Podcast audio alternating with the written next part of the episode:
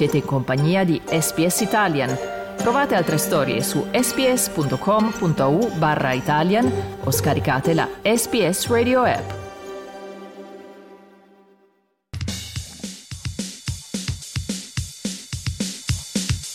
Gli azzurri, i campioni del mondo. Suona il gong che conclude il più bel combattimento di Nino Benvenuti.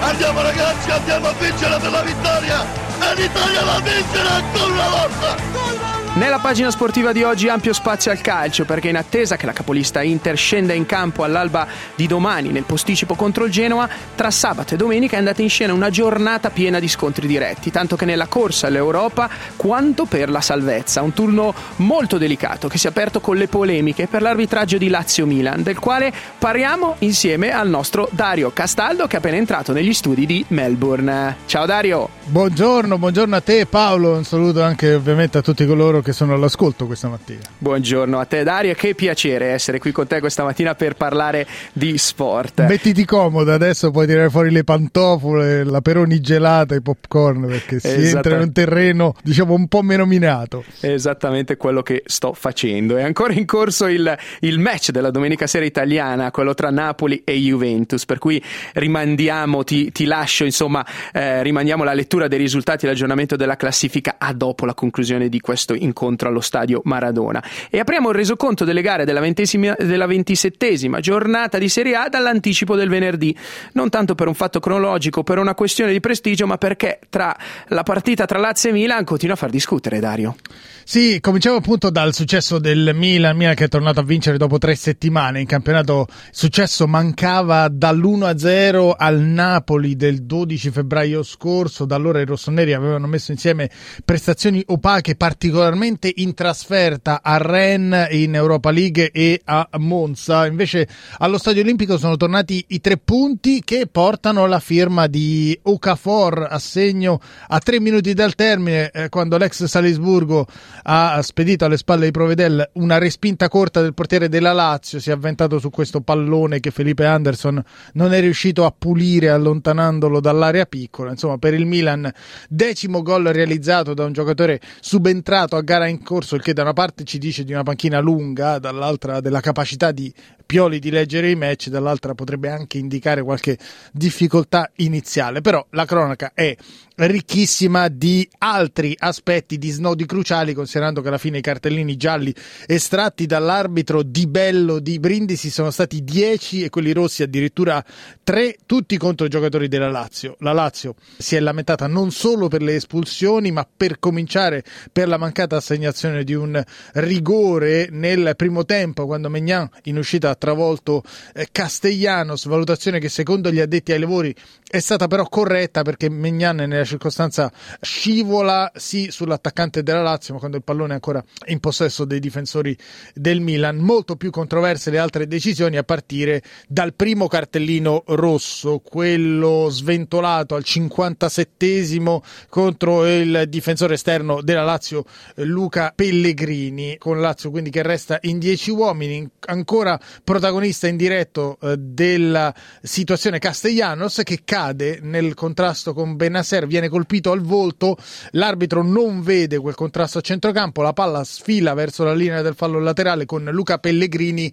che la protegge in attesa del fischio dell'arbitro, fischio che non arriva, Pellegrini non spedisce la palla oltre la riga laterale, ne approfitta Pulisic, eh, Pulisic che eh, gli ruba la palla, a quel punto Pellegrini trattiene l'americano, l'attaccante statunitense del Milan e Di Bello espelle Pellegrini. La Lazio protesta, resta in 10 uomini. Sull'episodio, tra l'altro, poi Luca Pellegrini ha scritto un post sui social chiedendo scusa a compagni e tifosi, ma spiegando che si aspettava il fischio dell'arbitro, visto che Castellano sanguinava a suo dire al centro del campo, quindi lui si aspettava un gesto di fair play da parte di Pulisic.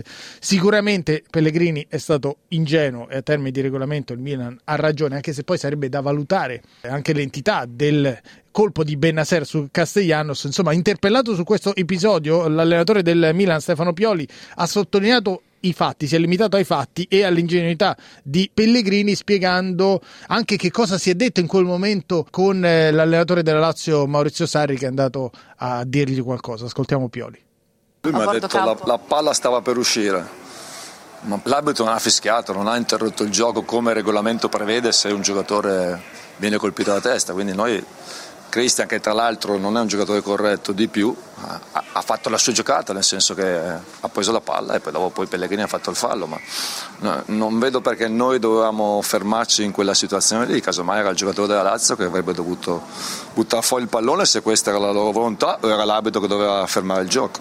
Insomma queste le parole di Stefano Pioli direi inappuntabili dal punto di vista del regolamento, qualche discussione invece dal punto di vista del cosiddetto fair play, però è altrettanto vero che dopo questo cartellino rosso che fa il paio con la sensazione dei tifosi della Lazio che mancasse alla squadra di Sarri un rigore nel primo tempo ha fatto un po' saltare i nervi nell'ultima eh, mezz'ora, il Milan tra l'altro si è visto annullare per un fuorigioco millimetrico un, un gol di Leao, poi come detto ha trovato il gol del vantaggio con Okafor all'80 47esimo e eh, a quel punto nei minuti di recupero altri due cartellini rossi per la Lazio, quello sventolato a Marusic per qualche parola di troppo al direttore di gara e poi quello a Gendusi per una reazione scomposta dopo una trattenuta vistosa che aveva eh, subito eh, Gendusi nella circostanza proprio da Pulisic. Insomma una serie di episodi che hanno mandato su tutte le furie i giocatori e l'ambiente biancoceleste che ha portato anche eh, l'AIA e il suo responsabile Rocchi a sospendere eh, l'arbitro di Bello per un mese qualcuno ha sottolineato che Di Bello quest'anno già ne aveva combinate grossissime in Juventus Bologna quando non aveva assegnato un rigore solare agli emiliani, ma soprattutto nella circostanza ha portato il presidente della Lazio, Claudio Lotito, a sfogarsi sia in conferenza stampa sia davanti alle telecamere di Dazon, di parlare addirittura di morte annunciata. Ascoltiamolo il presidente della Lazio. Io penso che nella vita ci sono dire, anche dei valori che dovrebbero essere rispettati, perché noi parliamo di sport e i valori dello sport sono soprattutto il rispetto delle regole e il merito. Oggi mi pare che queste cose sono venute meno, quindi questo l'hanno visto tutti, quindi quando il gioco assume questi connotati sicuramente devono essere altri organismi preposti per poter fare delle valutazioni. Significa che manca l'affidabilità del sistema e nel momento in cui manca l'affidabilità del sistema bisogna ricorrere ad eh, istituzioni terze che poi pongono fine a questa situazione che sicuramente è incresciosa oggi. È chiaro che nel momento in cui i risultati non dipendono dalle persone, ma dipendono da fattori esterni, eh, uno deve pure prenderne atto e agire eh, con altri mezzi in altre sedi, perché mi pare che oggi insomma, sia stata come dire, una sconfitta forzata, ecco, mettiamola così. Quindi, diciamo, storia di una morte annunciata. Storia di una morte annunciata, questo è il presidente della Lazio, Claudio Lotito, che ha parlato tanto, ha parlato a lungo, c'è anche stato un po' di famoso latinorum di Claudio Lotito. Come sempre. Eh sì, sì, insomma, diciamo che questo è un po' un collage di alcuni passaggi delle sue dichiarazioni ai microfoni di Dazon e in conferenza stampa. Sembra anche un po' il titolo di un film, Storia di una morte annunciata, ecco, no, non sembrerebbe però il titolo di, un, di una gara, di, insomma, di, una gara di, di calcio, mentre la Lazio appunto si lecca le ferite, dall'altra parte invece la Roma di De Rossi ha confermato di essere sulla strada giusta dal punto di vista del gioco e dei risultati, mentre nella domenica italiana lo spareggio per il quarto, per il quarto posto è stato vinto dal Bologna.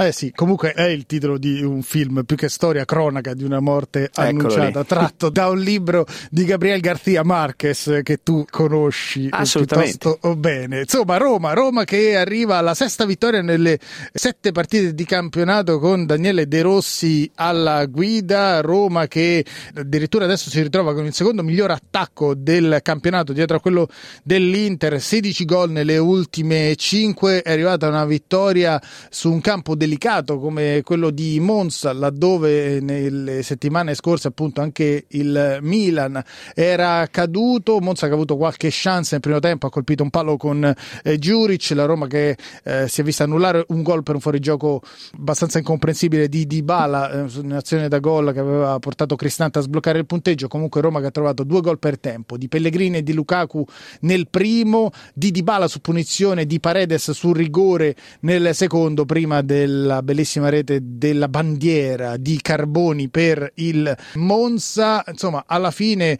eh, Daniele De Rossi, eh, riempito di elogi da parte di tutti gli addetti ai lavori, ha voluto riconoscere e sottolineare l'importanza del gruppo, sostenendo che lui ha fatto poco per cementarlo perché evidentemente il gruppo già esisteva, però effettivamente nella sua capacità di coinvolgere tutti i giocatori, di far sentire tutti importanti, c'è sicuramente la sua mano, in particolare per esempio ha tirato fuori il nome di Selik, l'esterno turco che dice con me gioca pochissimo, ma quando è stato chiamato in causa dato l'infortunio di Christensen si è subito dimostrato pronto. Ascoltiamolo, l'allenatore della Roma.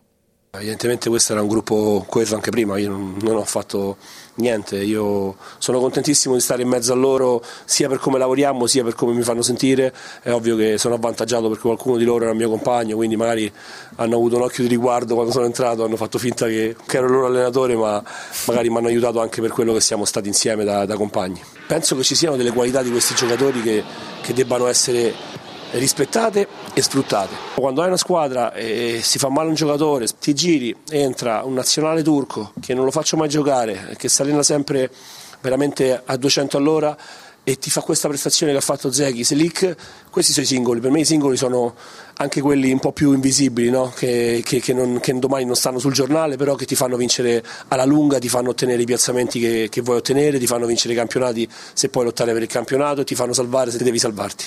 Queste le parole di Daniele De Rossi, Dario. allenatore della Roma, il quale ha anche detto effettivamente un mio collaboratore mi ha detto ma come le abbiamo vinte tutte e siamo ancora quinti. La Roma effettivamente è quinta anche perché chi le sta davanti continua a macinare come il eh, Bologna. Scusami Bologna. un secondo sul, su De Rossi, Dario, ma non ti sembra di notare uno stile un po' diverso dal predecessore? Così la butto lì, te la butto lì. Ma appena appena, guarda, appena appena forse. Una, una virgola di una puntina di onestà intellettuale in più nel nella critica, nell'autocritica nel, e nell'analisi, proprio un leggerissimo passo allora siamo in due, eh, dai. in avanti nella cultura sportiva che l'allenatore con le sue dichiarazioni contribuisce a diffondere.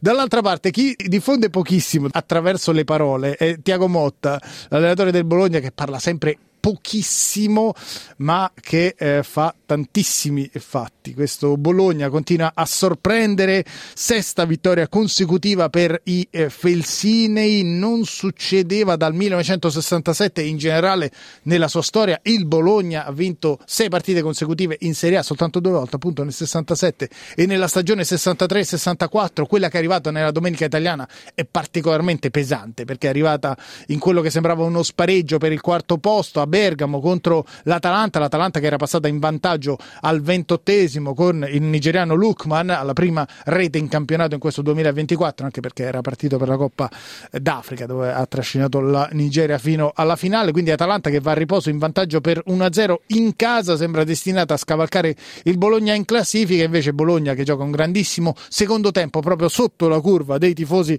atalantini e trova prima il pareggio al dodicesimo della ripresa con un rigore trasformato da Zirkzee e poi la rete dello scozzese Ferguson, il capitano, sesto gol in campionato per eh, lui, quindi Bologna che va a vincere anche a Bergamo, stacca l'Atalanta in classifica, consolida il eh, quarto posto in una stagione nella quale addirittura il quinto potrebbe essere utile per la qualificazione alla Champions, quindi se non ipoteca eh, la qualificazione la più importante delle competizioni per club a livello europeo, quantomeno si mette in pole position per un posto ed un ritorno in Europa, hanno chiesto a Tiago Motta se stia effettivamente pensando all'obiettivo Champions, lui come inevitabile che fosse ha nicchiato e ha eh, negato di pensarci, ascoltiamolo.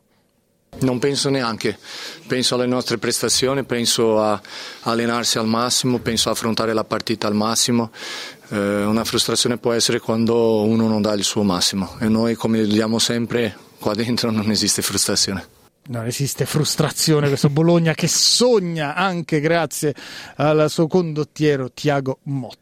Stamattina, tra l'altro, stato, c'è stata una rimonta fulminea perché in 5 minuti gli hanno, hanno, fatto, hanno prima pareggiato e poi segnato il, il 2-1 con Ferguson perché erano sotto 1-0 al, al sessantesimo, se non sbaglio, i, i ragazzi di, di, di, Tiago Motta. Quindi è stata una partita molto, molto avvincente. E tra l'altro, dato che si è conclusa Napoli-Juve, che ha, vinto, che ha visto la vittoria del Napoli per, eh, per 2-1 negli ultimi, negli ultimi, minuti, ne approfittiamo per leggere i risultati di questa ventisettesima eh, giornata e la classifica giornata, direi Dario. Sì, abbiamo detto una giornata estremamente significativa, sembrava un po' la Nations League, come se il campionato di Serie A fosse stato spezzato in due, quindi con scontri diretti nella eh, parte medio-alta della classifica e scontri direttissimi nella parte bassa. Le prime 12 si sono affrontate tra di loro, le ultime 8 tra di loro e quindi vediamo i risultati di questo snodo cruciale, giornata numero 27 che si è aperta nel venerdì italiano con la sfida dell'Olimpico di Roma vinta dal Milan per 1-0 sulla Lazio poi nel sabato italiano Udinese Salernitana 1 a 1, a Monza Roma batte Monza 4 a 1, Torino Fiorentina 0 a 0, Verona Sassuolo 1 a 0 nella domenica italiana, poi Frosinone Lecce 1 a 1, ad Empoli Cagliari batte Empoli 1 a 0, a Bergamo Bologna batte Atalanta 2 a 1 e poco fa allo stadio Maradona il Napoli ha battuto la Juventus per 2 a 1. Prima di andare sulla classifica possiamo far ascoltare eh, ai nostri ascoltatori, alle nostre ascoltatrici, gol della sfida raccontati per Dazon da Pierluigi Pardo e Massimo Ambrosini. Ancora di Lorenzo, il cross con il destro in mezzo, colpo di testa di Bremer, para! Per l'1-0 Napoli! Ha colpito Kvaratskhelia, minuto 42, destro al volo e Napoli in vantaggio. Sì, abilissimo nel coordinarsi sulla palla che era stata buttata fuori dall'area da Bremer lui tempo di coordinazione perfetta di impatto sul pallone. Scesni si è allungato ma non è riuscito a spingerla fuori quella palla. Può andare Chiesa nella sua nuova posizione da esterno alto. Evita Quaraschelia va a servire Alcaraz. Ancora Chiesa Chiesa Chiesa conclusione eccolo! Il pareggio della Juve 81esimo palla in buca d'angolo nella nuova posizione d'esterno offensivo. Ha trovato il destro ha trovato l'angolo ha trovato il pareggio lo sguardo di Scesni la maschera nella concentrazione di Osimen. 87-10 parte Osimen col destro Scesni poi la deviazione! E arriva il 2-1 Raspadori è arrivato di corsa e ha trovato il tocco vincente! Era stato bravissimo Scesni a ipnotizzare Osimen! Raspadori è arrivato prima di tutti ha trovato il gol del 2-1 ancora una volta Raspadori colpisce la Juve nel finale! Va a servire Alcaraz fa un po' ridere sì, gli sì, appassionati esatto. di eh, tennis. Dall'altra parte della rete Djokovic e Sinner che aspettano comunque risultato che rilancia il eh, Napoli di Calzona due pareggi e due vittorie da quando ha cambiato allenatore per i campioni d'Italia Juventus in caduta libera una vittoria due pareggi e tre sconfitte nelle ultime sei in classifica Inter a più 12 sui bianconeri con una partita in meno giocherà domani contro il Genoa. Quindi Inter 69, Juventus 57, Milan 56, Bologna 51 punti, Roma 47, Atalanta 46, Napoli 43, Fiorentina 42, Lazio 40 poi Torino 37, Monza 36, Genoa 33, nella zona calda della classifica Lecce Empoli 25, Udinese Frosinone 24, Verona e Cagliari 23, Sassuolo 20, chiude la Salernitana a quota 14. E quindi Dario, prima di andare avanti e analizzare le altre partite di giornata, direi di fare una, una brevissima pausa e poi rientriamo qui in diretta.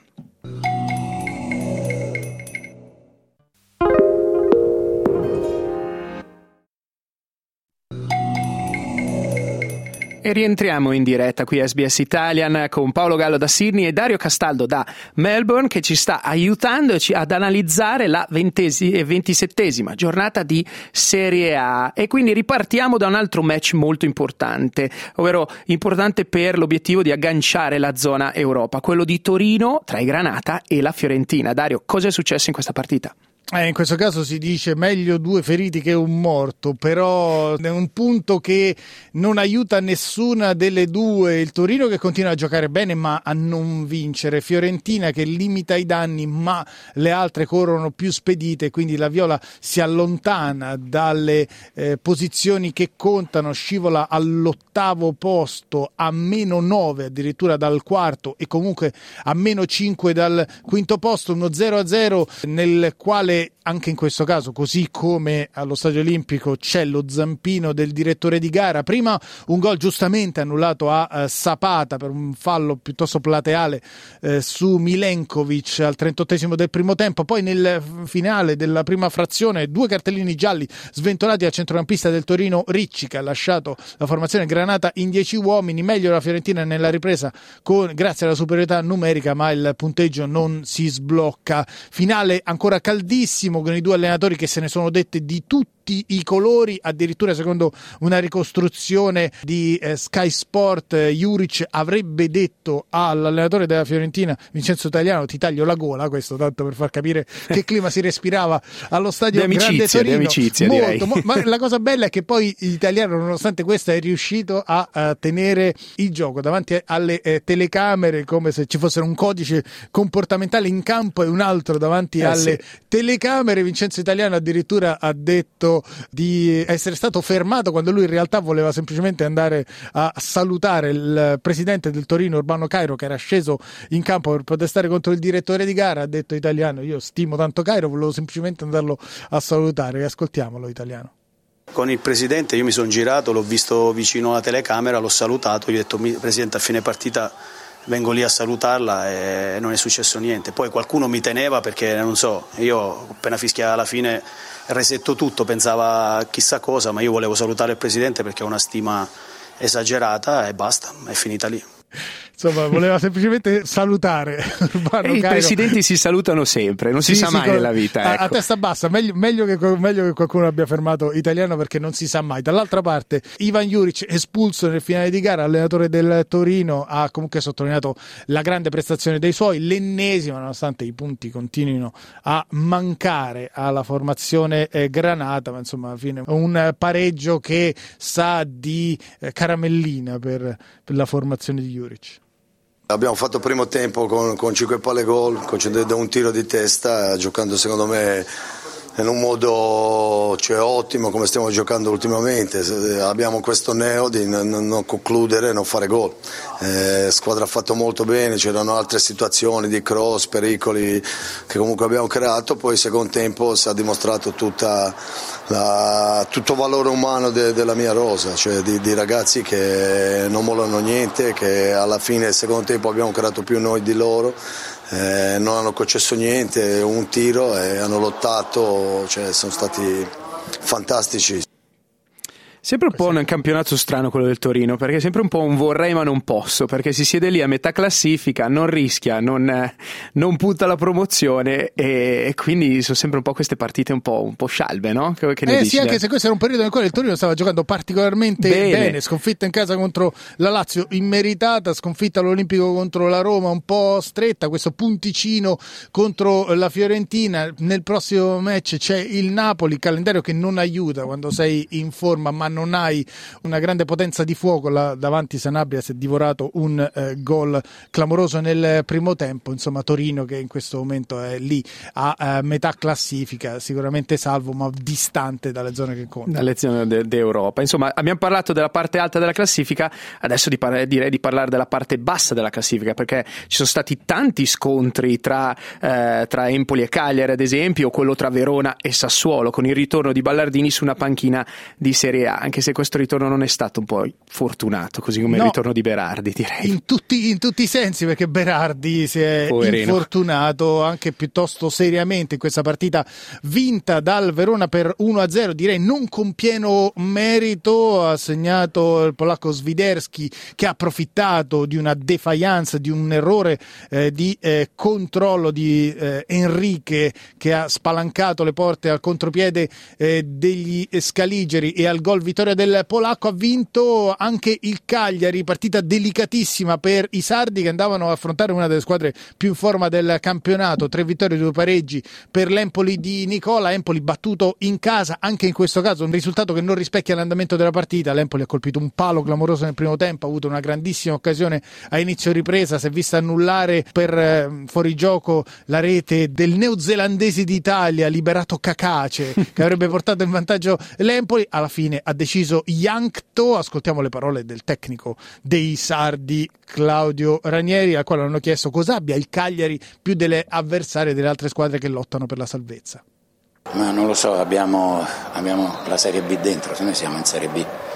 Abbiamo in Serie B e per il momento dipende da noi tirarci fuori perché la classifica e le partite da, da giocare, i punti ci sono, eh, li dobbiamo andare a prendere, non so dove, non so come, ma ecco, dipende da noi, dipende da noi da, da quanta voglia abbiamo di soffrire, di lottare su ogni pallone. Le parole di Claudio Ranieri, allenatore del Cagliari. Io a questa, questa, domanda avrei risposto proprio Ranieri, nel senso che secondo me è lui l'arma di, di questo Cagliari. Senti, nella, nella, nelle altre gare, cosa è successo nelle altre gare e cosa possiamo aspettarci domani da Inter Genoa? Ah, tu ti aspetti tre punti facili, ma insomma a questo punto direi che non è diciamo soltanto questione di tempo per, per, l'Inter a più 12 sulla eh, Juventus. Per quanto riguarda le altre gare, eh, delicatissime, eh, due pareggi con il Frosinone che si mangia le mani per un'ennesima occasione fallita. Frosinone che non vince dal 21 gennaio in casa proprio contro il Cagliari, fermato sull'1-1 dal Lecce. Come detto, si rammarica per l'ennesima buona prestazione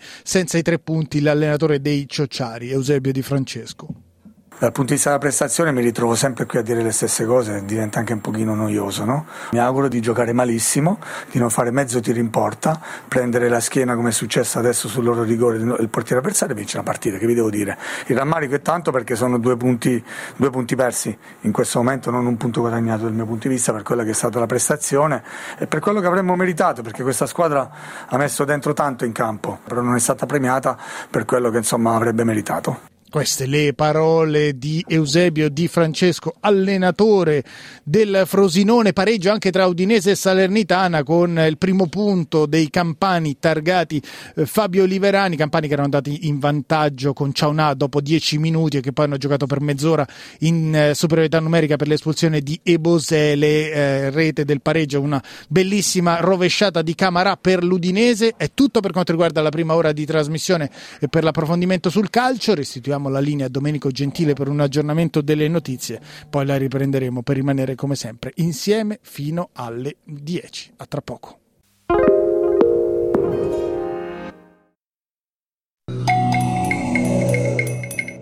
Club Dogo, Soli a Milano, l'ultimo, uno degli ultimi singoli, l'ultimo diciamo singolo pubblicato il 19 gennaio 2024, Soli a Milano, che mi ha fatto venire in mente un certo Simone Inzaghi, perché rientriamo qui a SBS Italia, io sono sempre Paolo Gallo, stiamo parlando di sport qui nell'ultimo quarto d'ora che ci porta dritti fino alle 10, con me c'è Dario Castaldo da Melbourne e non so te Dario, ma a me Soli a Milano mi fa venire in mente Simone Inzaghi che guarda fuori dalla, dalla finestra e diceva ci siamo solo noi qua. Cosa ne dici? Più, più che a Milano è proprio in tutta Italia, perché insomma per, per, trovare una, una, squadra in grado di contendere qualcosa all'Inter in questa stagione l'è dura, bisogna andare oltre i confini italiani e anche lì non lo so, sa? Eh, sì. Buongiorno Paolo, a te e ovviamente a tutti coloro che sono all'ascolto.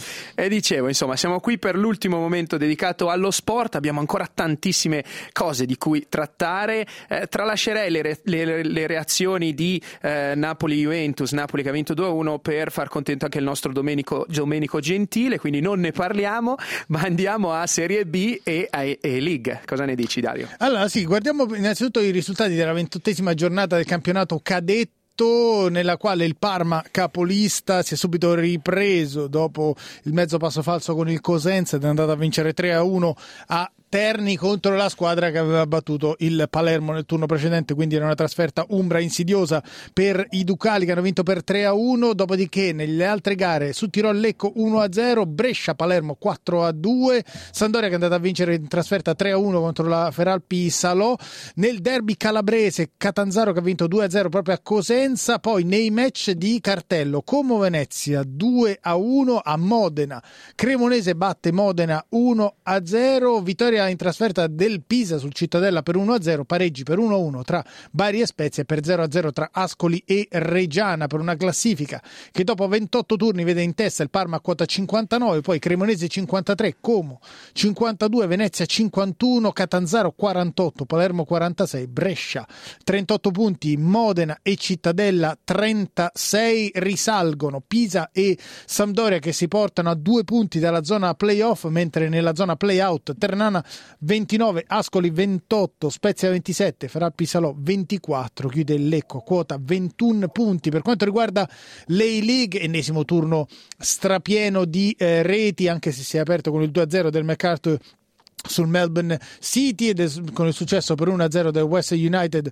su Perth Glory per 1-0 dopodiché nel derby di Sydney gli Sky Blues e Sydney FC si sono imposti formalmente in trasferta per 4-1 su Western Sydney Wanderers, vittoria in trasferta anche per il Central Coast Mariners contro i Newcastle Jets nel derby della costa del New South Wales, 1-0 eh, la vittoria dei Mariners, poi 3-2 per la capolista Wellington Phoenix sull'Adelaide United e 3-2 anche per il Brisbane Row sul Melbourne Victory in classifica. Wellington Phoenix 40, Central Coast Mariners 37, MacArthur FC 32 punti, Melbourne Victory 31, Sydney FC 30, West Sydney Wanderers 28 punti, ma andiamo oltre direi, no? Ah sì, dai, passiamo, passiamo, alla Formula 1 a questo punto, perché sabato in Bahrain è scattata l'edizione 2024 del campionato del mondo e insomma eh, è ripreso tutto da come, da come, era terminato, ovvero con una vittoria di Max Verstappen. Non so se è una buona notizia o una, o una cattiva notizia per gli amanti della Formula 1. Probabilmente buona soltanto per Verstappen in, in prima persona, eventualmente per la Red Bull e per tutti coloro che vogliono aggiornare